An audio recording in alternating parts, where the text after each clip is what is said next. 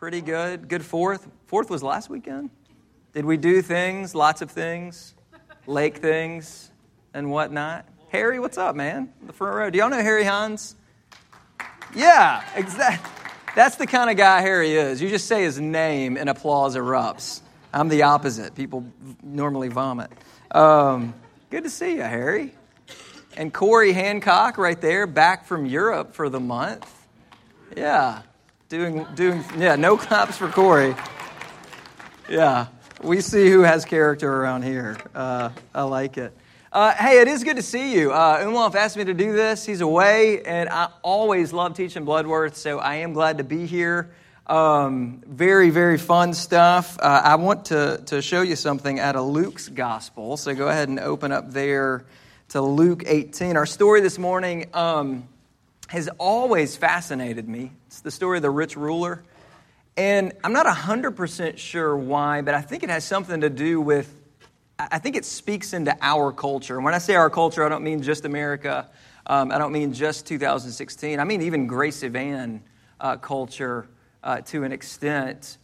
And what I mean by that is most of us in this room, and, and I don't want to assume because there's people that I don't know, people I haven't met. I don't know, you know, all of your stories. But most of us in this room have all of the information up here that we need to, to rightly follow and obey Jesus.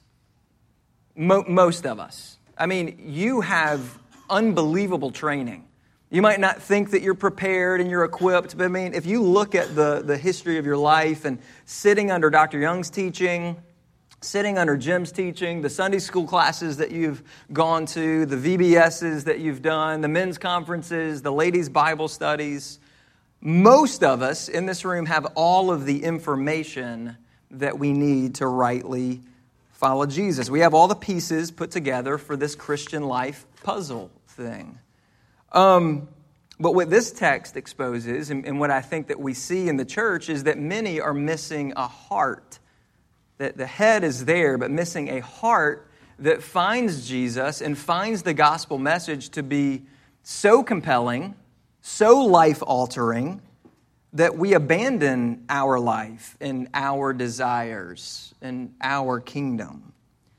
So the information that we have stored up here, which, which is good, but the information is supposed to fuel this thing, a new heart with new desires, and then that's supposed to overflow into who we are or what we do, our behavior, our fruit. Uh, and so meeting, encountering the real Jesus Uh, changes things. And so that's what I want to show you this morning in Luke eighteen. Uh, turn there to verse eighteen is uh, where we're going to start. And this is a guy who met Jesus, uh, and yet his life didn't really change at all. So he had information, he had, he had doctrine, if you will, but his life didn't really change. He even had stellar outward performance, uh, but he didn't have a heart that desired to follow Jesus. And so his life was a tragic waste.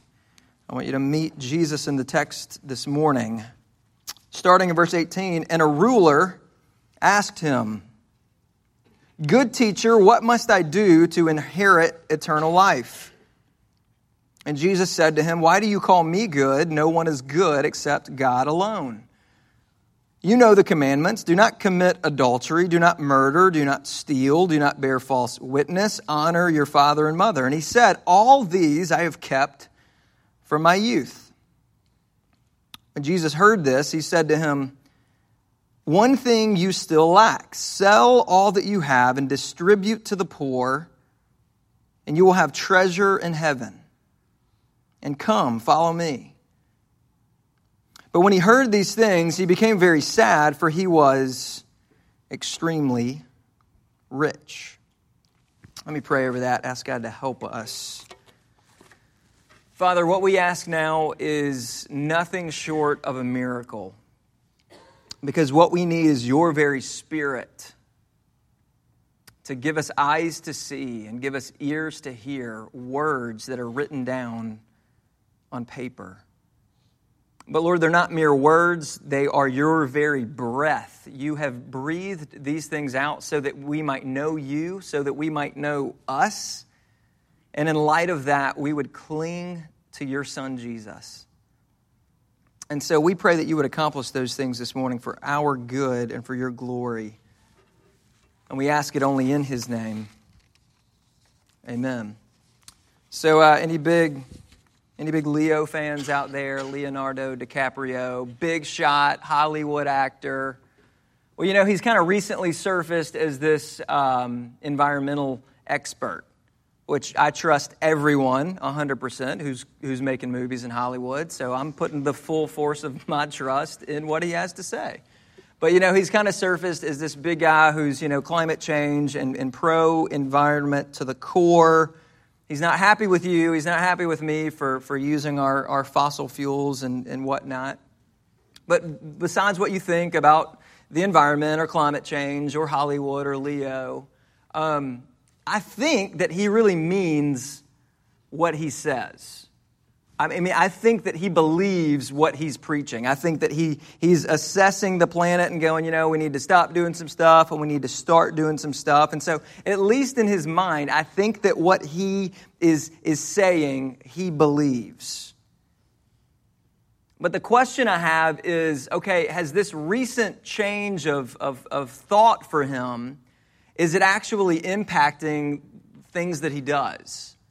You know, is it actually impacting who he is, his his his behavior?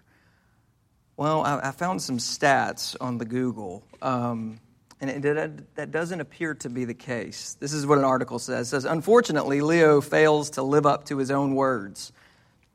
Which, is that not an indictment on, on all of us? Far from taking a courageous stand against climate change, Leo travels around the world in super yachts and private jets. And it lists these different things that he's done recently. He celebrated the World Cup this year in style aboard the Topaz, a super yacht. At four hundred eighty-two feet, it's the fifth biggest yacht in the world and gets appallingly low gas mileage. I would, I would imagine so. Said yacht is owned by United Arab Emirates Sheikh. It's this, this world-renowned sheik whose one hundred fifty billion dollars fortune is derived mostly from the oil Leo said we need to keep in the ground. Uh, he regularly flies from New York to Sydney, sometimes just to enjoy a meal, which would be fueled by fossil-fueled private jets. The actor plans to travel to space aboard Sir Richard Branson's Virgin Galactic. According to the F A A, one launch land cycle on the Galactic has five times the carbon footprint of a flight from Singapore to London. And then he he uh, has some real estate endeavors. He has a knack for acquiring carbon-intensive mega mansions. Since February, he's bought three properties totaling twenty-three million dollars, including a ten million dollars apartment in New York that runs almost exclusively on the fossil fuels he thinks are destroying the planet. So why does this sort of thing happen? I mean, is he this evil person who gets a kick out of being a hypocrite and fooling us all? I, maybe. But I think the answer is, is simpler than that. I think he's human. I think he's human, and I think that he has information up here that oftentimes doesn't make it down here. And so desire wins. I think we tend to look at the, the big picture of the Christian life sometimes like that, maybe without even knowing it. Here's what I mean by that. I made this little chart for you. I think sometimes we think that having the right set of information in our minds is automatically going to produce, or it's automatically going to lead to behavior or action, or fruit, who we are.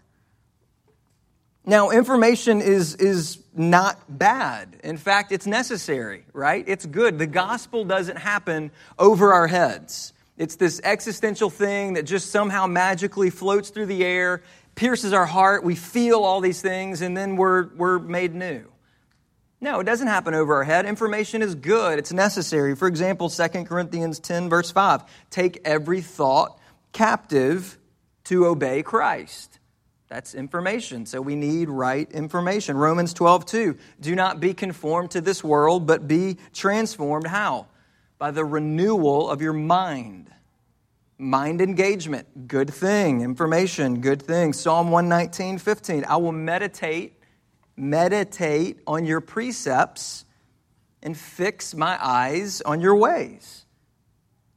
So information is necessary, it's needed, it's good, it's right. But don't you, every day in your own life, don't you find a disconnect in what we think and then in what we do? You know, I've listened to a lot of sermon series before. I think I've even read a book. Um, was it MacArthur? I forget. It was a book, You Are What You Think. And um, I get that, and yet I go, man, I wish. You know, it seems to be you are what you love, because desire wins. I mean, I know that ordering a basket of onion rings from the Hueys is not the best choice for my body, and yet without fail, I order the basket of onion rings from the Hueys, as as many of you do, as I can tell with your your grin. Because desire wins. The, the heart normally wins. You know, Jesus even illustrates this a few chapters earlier uh, in uh, Luke. You don't have to turn there. I'll read this. It's Luke six, verse forty-three and forty-five. He's illustrating this point. He says, "For no good tree bears bad fruit, nor again does a bad tree bear good fruit. For each tree is known by its own fruit, for figs are not gathered from thorn bushes, nor are grapes picked from a bramble bush. The good person, out of the good treasure of his heart, produces good, and the evil person, out of his evil treasure, produces evil. For out of the abundance of the heart, his mouth speaks." Here's what that means. Here's what Jesus is illustrating by that short little parable in Luke six. He's saying, if if you You throw down apple seeds into the ground and they take root and you water them and, and they go down and they take root. Don't expect for oranges to pop up a few months later. Don't expect for peaches to pop up a few months later. What he's saying is we're all creatures of the heart. We do what we love. We are what we love. And that's why Scripture counsels us in Proverbs four twenty-three, "Above all else, guard your heart, for everything you do flows from it." That's why Jesus wants your heart, not just your head. He doesn't want this either. He doesn't want a stiff, robotic kind of servant, you know, who just has the right doctrine shoved up there. Well, they've been, they've been groomed in the right Christian circles. They've been groomed to know the right things about doctrine, and so now they must kind of robotically go through life and serve me. That's not what he wants. He wants for his desires to be our desires. He wants for his passion to bring glory to God the Father in everything, to be our desire to bring God the Father glory in everything that we do. You see, when we have this kind of a mindset, whether we, we, we think about it or not, whether this is just kind of a subconscious way that we operate in life or whether it's, you know, we're really dug into that, it makes the Christian life, I think, so sad, so joyless. It just becomes this, it just becomes this thing that you're pulling along, this burden that you're pulling along, just trying not to do these certain things and trying to do these certain things. Joyless, sad, and kind of boring. I mean, the Christian life is, it's supposed to be this radically joyful overflow of a new heart that God gives when he shows us our sin and when he shows Christ as the solution for that sin. This is more what the Christian life is supposed to look like. We get a new heart, so we get new desires. You know, for those of you in the room who you've been pregnant before, um, first of all, God bless you. Um, but you, you know how certain things maybe you loved before pregnancy? You got pregnant and like they were just all of a sudden awful? What was it, Jess? You used to make these things every day that you loved, and then as soon as you got pregnant with Kaylee, you hated it. What was it, like a coffee drink or some crazy cocktail or whatever you used to do all the time? I forget what it was. But it was something, I mean, she loved it. She'd make this thing every day, and then she gets, she's pregnant. It's like, oh, it's now just, oh, I can't even smell it. The smell would nauseate her. I mean, that's what that's what coming to Christ is. It's these, our desires have been replaced. Things that we once loved, they disgust us. and vice versa. That's what the Christian life is. So when we get a new heart, which gives us new perspective and new desires, and then we get stuff up here, that's who Jesus is. That's what sanctification is. That's what justification is. That's what the gospel is. That's what sin is. That's what faith is. Those two things work together. Not a formula, that's a simplistic way, but it's not a formula. But all of a sudden, this stuff up here fuels this. And then it becomes who we are. It becomes what we do. So, what is that? What is, what does all that have to do with this story? Well, here's what it has to do. How do we see this on display? Here's how we see it on display. You have a very wealthy guy who comes up to Jesus, and he's asking him some questions. And he seems to be at an okay place in life. It says that he, uh, uh, many of our other texts say that he was rich. That's what this says, the rich ruler. So he's at an okay place in life, and he comes to Jesus, and he asks this question, what do I have to do to inherit eternal life? Life. Well, there's a few things that are implied there, even that he would come to Jesus and that he would ask that question. First of all, when he says, what do I have to do to inherit this eternal life thing? By him coming to Jesus would imply that he even had some things going well. It would imply that he had some correct information. Okay, Jesus seems to be the guy that I need to talk to about this eternal life thing. So you could say, in some sense, that he, he knew Jesus. You could say, in some sense, that he believed in Jesus. Because he was the guy that he went to to ask these questions about eternity. So he's got information. He's talking to Jesus. So my question would be, will that information and him coming to Jesus, I know Jesus, I believe in Jesus, is that going to lead to, to his behavioral change? Is that going to lead to life change? It doesn't look like it did. Another one of his errors is that, uh, and this is ingrained in all of us from day one. Notice what he asks of Jesus. He said, what must I do? What must I do to inherit eternal life? That's ingrained in all of us. We're just, we're, we're hardwired and we're programmed to do and to think like that. And we all train our kids to do the same, right? If you don't bite your sister, you know, we won't beat you. Or if you don't do this, if you do your homework, if you if you make an A, then we'll give you, you know, the five dollars. But if you don't, we won't. We all do this. We're just hard, hardwired to do. We're allergic to this thing called grace. And so we've all asked that question at some point. God, what must I do? Or what must I not do? I mean, what must I do? Is it is it not getting drunk and, you know, beating my wife? Is it not cheating on my taxes? Is it reading my Bible? Is it knowing certain things? Is it just really trying to be a good person? Did you know that Jesus gives two options to coming into a right standing with him? Gasps. I'm going to be excommunicated for heresy. Wait, what did he just say? Jesus gives two options for coming into a right standing with God the Father? He really does. Turn to Galatians three. I want to show you. Here's option one. It's found in Galatians three, uh, the end of eleven, into verse twelve. Into verse eleven, Paul writes this, "The righteous shall live by faith." And here's option one. But the law is not of faith. Rather, the one who does them shall live by them. Here's what that means. Option one is obey the law perfectly. If, if the faith thing isn't for you, okay, here's one option. Just obey the law perfectly. And, and you'll be okay. You'll be in. Obey the law perfectly.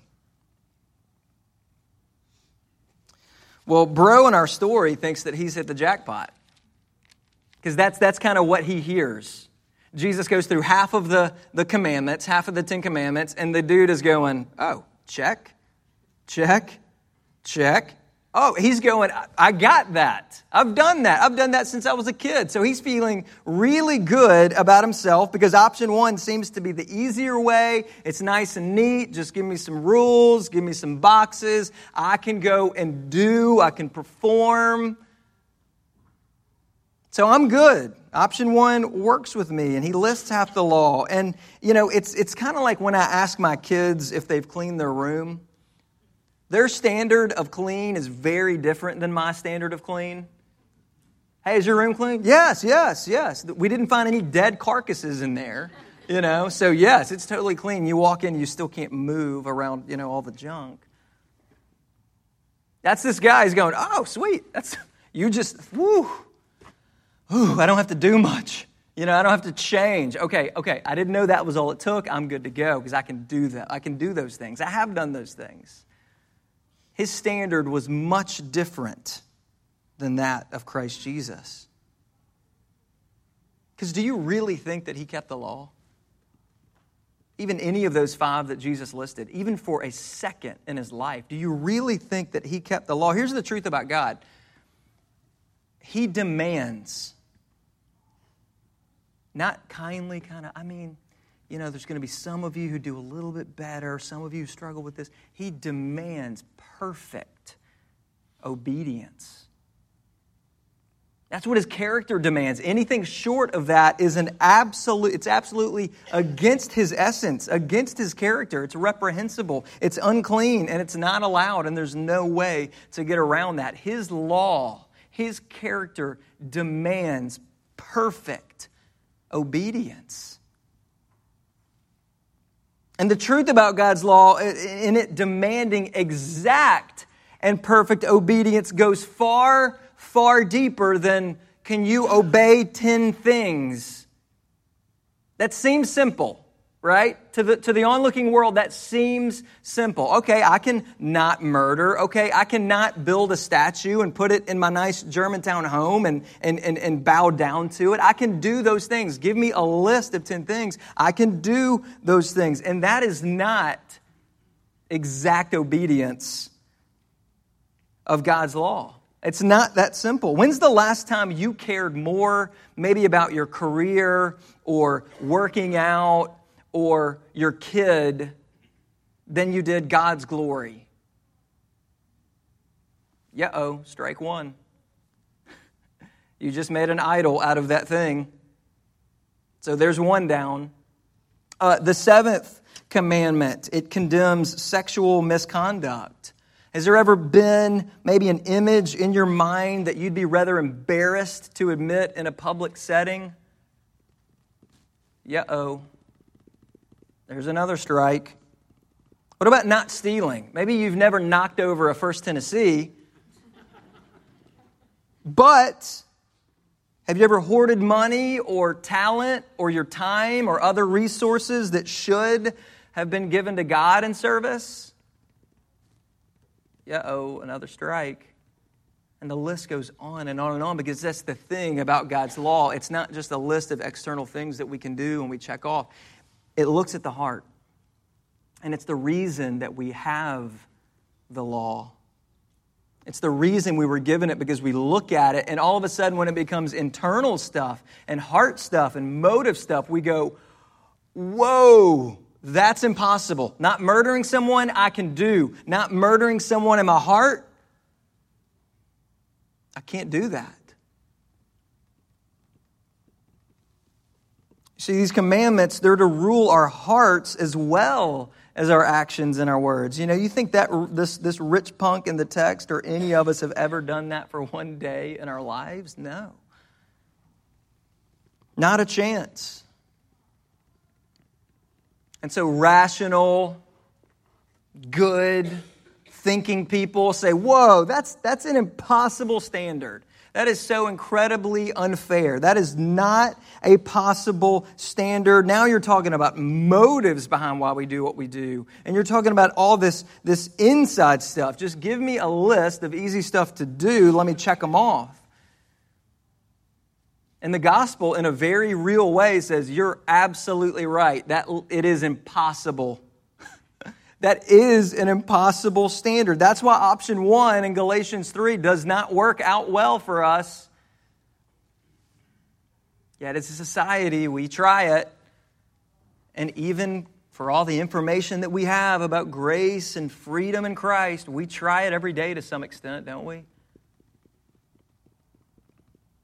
See, option two, however, that's that's the one I want to sign up for. That's the one that says that salvation, being rescued, is by faith alone in the one who does meet that impossible standard, who did carry out the Father's laws perfectly, not just externally, but internally as well. That's the one that I want, and Paul talks about it in Galatians three. Listen, now it's evident that no one is justified before God by the law, for the righteous shall live by faith. But the law is not of faith, rather the one who does them shall live by them. Here is the beauty of the gospel in verse thirteen of Galatians chapter three. You want a summary of the gospel? Just underline it in your Bible. Go tell this to someone today or this week. Christ redeemed us from the curse of the law. How? By becoming a curse for us.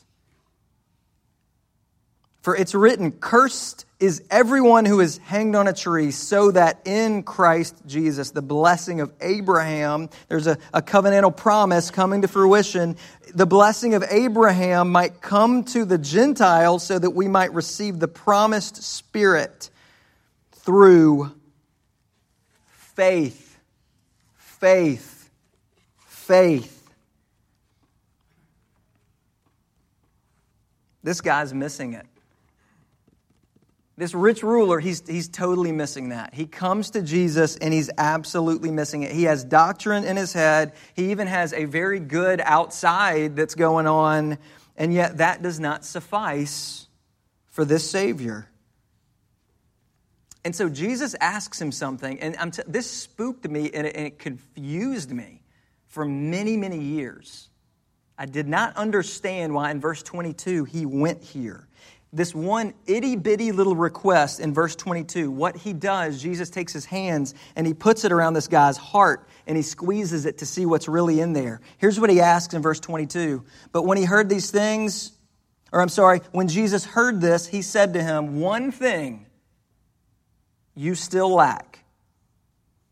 One thing you still lack. Sell all that you have and distribute to the poor, and you'll have treasure in heaven, and come, follow me. That's that's that seems totally out of left field. That seems to me totally out of left field. It seems out of place. It seems weird. It almost seems like a works-based uh, righteousness, doesn't it? He's asking, what do I do? And he says, do this one thing. Why does he say that there in verse twenty-two? Here's why he says that. He wants to see what this guy really wants. It's not out of left field. What he's doing is he gets right to the root. He gets right to the core, right to the, the command center of this guy's life. This one simple test. Give up the thing that has your heart. That's what he's asking in verse twenty-two. It's not necessarily for money. In this guy's case, it was. But in essence, he's asking, the thing that has your heart, give me that. And that is utterly frightening, isn't it? Because that thing's different.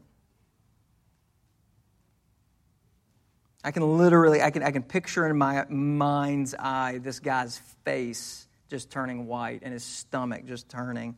No, no, no, no, no, no, no, no, no, you can't have that.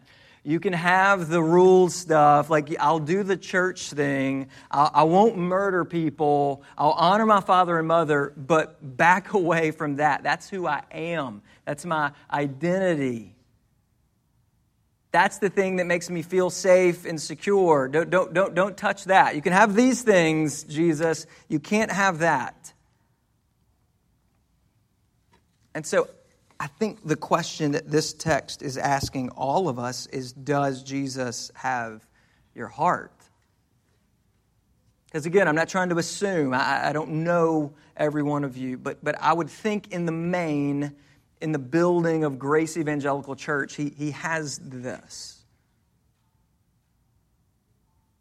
But does he have the heart? Again, I can't say it enough. I think we have most of it right up here.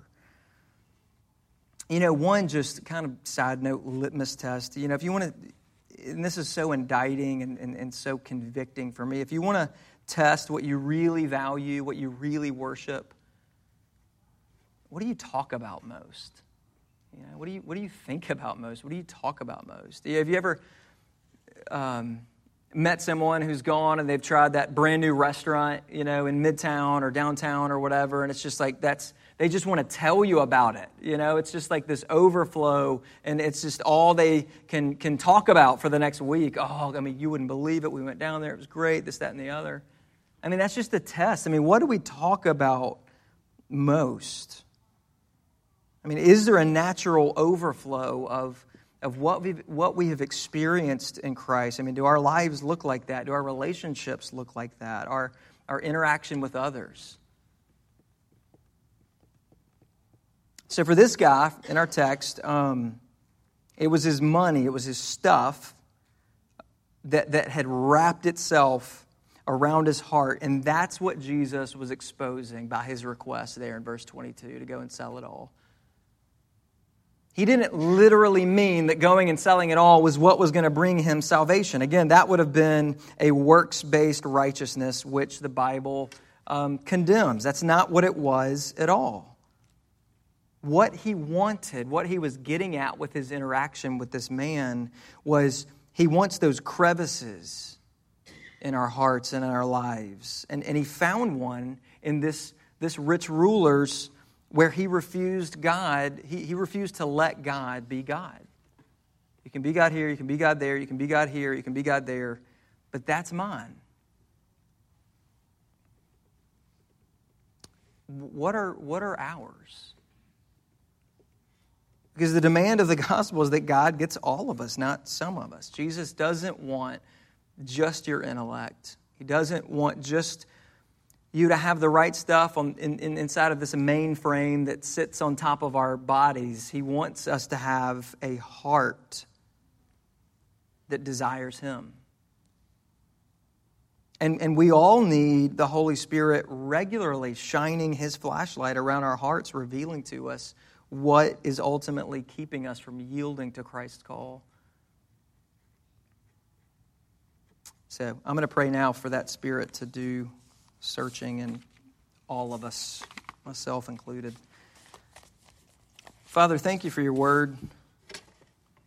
It's one of uh, the vehicles of how you deliver grace to us, and that's what we're experiencing together even this morning corporately, and we'll go into um, another room and continue to worship by doing that. Uh, but Lord, what we need is not just more information. The point I've been making is we, you could be around Grace Evan for six months and have more than ninety-eight percent of the world when it comes to right information. Uh, we have a lot of that. Uh, what we need is bigger, it's more miraculous, uh, more infectious to a dying culture and a world. Uh, it's desire, it's right desires, it's new desires, it's it's new hearts, it's hearts of flesh. And so, Lord, I pray that you would do what Jesus challenged this man to do, and yet he couldn't. I pray that you would show us those things, that you would give us uh, the Holy Spirit-wrought power to break those chains. Because uh, we can't do it on ourselves. Willpower does not work. We've tried that every day. We've tried to do what Leo does. We believe certain things. We think certain things. But apart from your grace, apart from your Spirit, we simply can't do them. And so we ask for a fresh outpouring of your Holy Spirit to do that in all of us. And Lord, may this church, may we all look different when that sort of thing happens, when that sort of encounter with you, the Savior of the world, happens. So we thank you again for your word. We thank you for these people, uh, for this body. We love you, and we're sorry that we love you so little. Uh, will you help us? Help our unbelief. We ask it in Christ Jesus' name. Amen.